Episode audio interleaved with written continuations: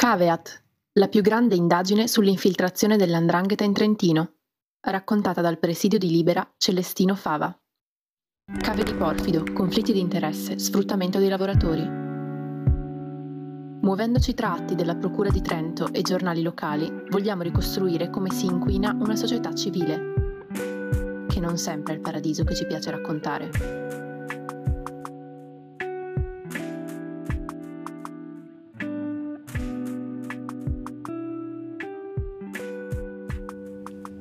L'operazione Perfido, come vi abbiamo anticipato nella prima puntata del podcast, ha portato alla luce una presunta locale di indrangheta in Val di Cembra, profondamente radicata nel settore del porfido e con agganci istituzionali. In questo episodio ripercorriamo le principali tappe storiche dell'insediamento in valle di due soggetti centrali nelle dinamiche della presunta locale di indrangheta, i fratelli Giuseppe e Pietro Battaglia.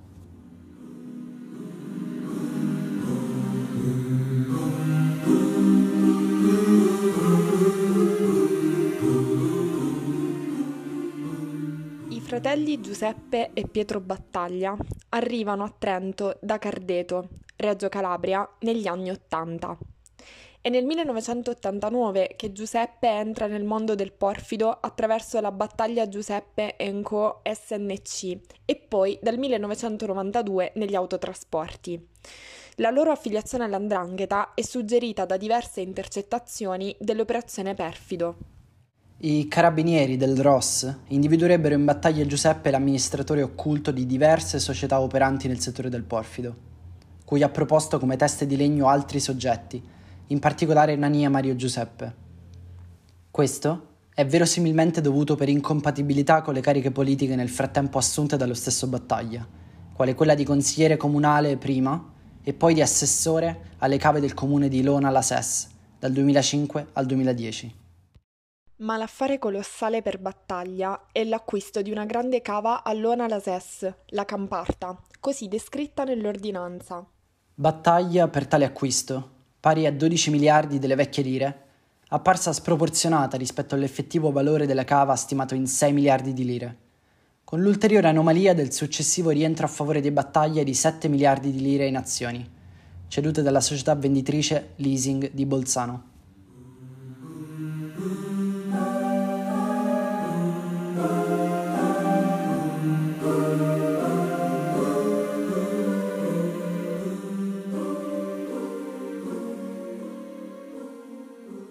La storia della cava Camparta, uno dei più grandi siti estrattivi al mondo e dei suoi diversi proprietari, non brilla per chiarezza. L'apertura della grande cava di Camparta, a Meano, risale al 1977, ad opera di quattro soci, tutti della Valle di Cembra, che fondano la società Lavorazione Porfido. 21 anni dopo, nel gennaio del 1998, gli stessi quattro soci fondano un'altra società, la Camparta SRL della nuova società, quattro quote, ciascuna del 10%, appartengono ai quattro soci della lavorazione Porfido, mentre il restante 60% è della Leasing Bolzano, SPA Alto Tesina che si occupa di affari immobiliari. La lavorazione Porfido vende per un milione di lire alla Camparte SRL la propria azienda. La cava è dunque della Camparte SRL, di cui la Leasing Bolzano detiene il 60% e i quattro detengono il 40%. Nei successivi due anni, i quattro soci di Valle cedono le loro quote. Il primo 10% è trasferito nel settembre del 98 da una società irlandese, con contratto firmato nell'isola di Man, uno dei più operosi paradisi fiscali. Nel marzo del 99 si costituisce una nuova società, la Gruppo Camparte SRL, di cui sono soci la Porfido Visio 93 SRL e Battaglia Giuseppe. Il 14 febbraio del 2000 l'amministratore unico della Gruppo Camparta si dimette e i soci nominano il nuovo consiglio di amministrazione. Carlo Dorizzi presidente, Giuseppe Battaglia vicepresidente e Tiziano Dorizzi e Pietro Battaglia consiglieri. Poi, il 25 febbraio, i tre soci di Valle vendono le loro tre quote, del 10% ciascuna, alla Leasing Bolzano per 1,9 miliardi di lire. L'8 marzo del 2000, la Leasing Bolzano acquista l'ultimo 10% della Camparte SRL. Lo acquista dalla società irlandese che l'aveva comprato l'anno prima. Lo paga un miliardo di lire e il contratto si conclude in Liechtenstein, un altro paradiso fiscale. Il giorno successivo, 9 marzo, la Leasing Bolzano vende per 7 miliardi di lire al gruppo Camparta tutte le quote della Camparta SRL. il gruppo Camparta SRL diviene unico socio della Camparta SRL e proprietario della cava. Il 28 settembre dello stesso anno la Camparta SRL originaria cessa di esistere e si fonde nella Camparta SRL, già gruppo Camparta SRL, suo unico socio. I Battaglia nel 2004 hanno ceduto le loro quote, il 50%, alla famiglia Odorizzi per un valore complessivo di 1.650.000 euro. Ci avete capito qualcosa? Se no, è normale. Volevamo solamente restituirvi la complessità delle operazioni effettuate negli anni su questa cava. Ci interessa sottolineare due cose. La prima, una differenza curiosa e sospetta tra le cifre che i Battaglia pagano per acquistare la cava e quelle che poi si vedono restituire per la vendita delle quote societarie. Poi una seconda particolarità. Tra i due contraenti, gli Odorizzi, infatti, a cui sono state infine cedute le quote societarie, sono gli esponenti di una delle famiglie più note di imprenditori del porfido, non solo di Albiano. Assieme ad un'altra famiglia del posto controllavano all'epoca oltre il 60% del mercato mondiale del porfido, con attività estrattive anche nella Patagonia argentina e, attraverso una finanziaria lussemburghese, attività immobiliari in Russia, senza contare che Tiziano Dorizzi è in vale l'autorità politica, prossimo consigliere provinciale dal 2003 al 2008. Al contrario, i Battaglia non hanno una caratura imprenditoriale paragonabile. Perché i padroni della valle abbiano deciso di condividere il nuovo affare con i calabresi ultimi arrivati risulta poco comprensibile.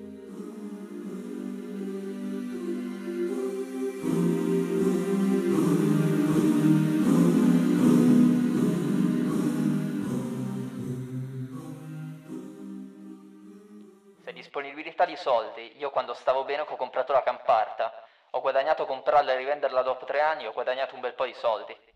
Che Battaglia ricicli nel porfido i proventi di attività illecite è anche documentato da un'altra intercettazione in cui parla dell'arrivo di un camion di grezzo in nero. Però la finanza, se sa che arriva un camion di materiale nero senza fattura, non si incazzano più di tanto.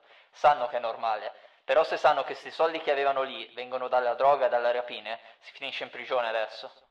Nel 2004 Giuseppe Battaglia e altri imprenditori trentini rilevano un'impresa di autotrasporti, la 3P, in qualità di Marmirolo Porfidi SRL. Visto che non sembra essere un buon affare, diversi soci si defilano e rimangono tre uomini trentini e Giuseppe Battaglia.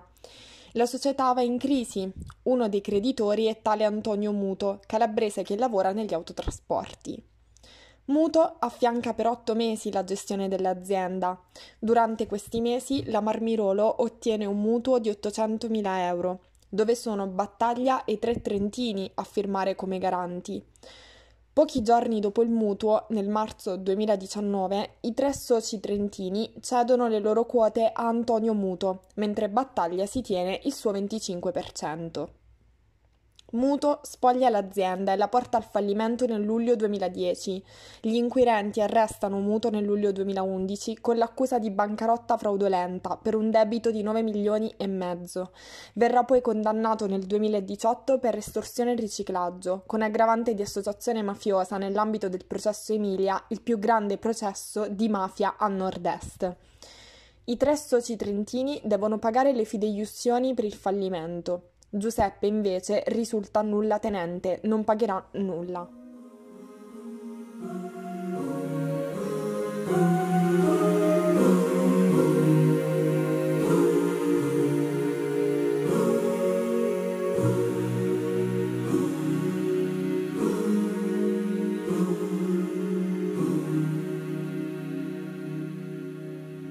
Il sospetto è che la famosa valigetta piena di soldi menzionata nelle intercettazioni dell'operazione Perfido sia servita per pagare la cava Camparta e o qualche altra cava, riciclando diversi milioni di euro con la complicità di qualche imprenditore.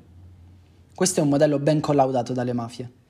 Presentarsi da imprenditori avidi o in difficoltà, con contanti provenienti da attività illecite, per acquisirne le attività o fare degli affari in cui solo una parte viene fatturata.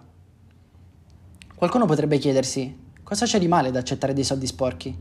Non sono comunque questi soldi che possono essere investiti nell'economia? Questi soldi dopano completamente la competizione economica, favorendo imprenditori immeritevoli e disonesti a scapito di quelli capaci e onesti. Inoltre, il riciclaggio è la porta attraverso cui modelli di economia distruttivi per la società possono attecchire e diffondersi.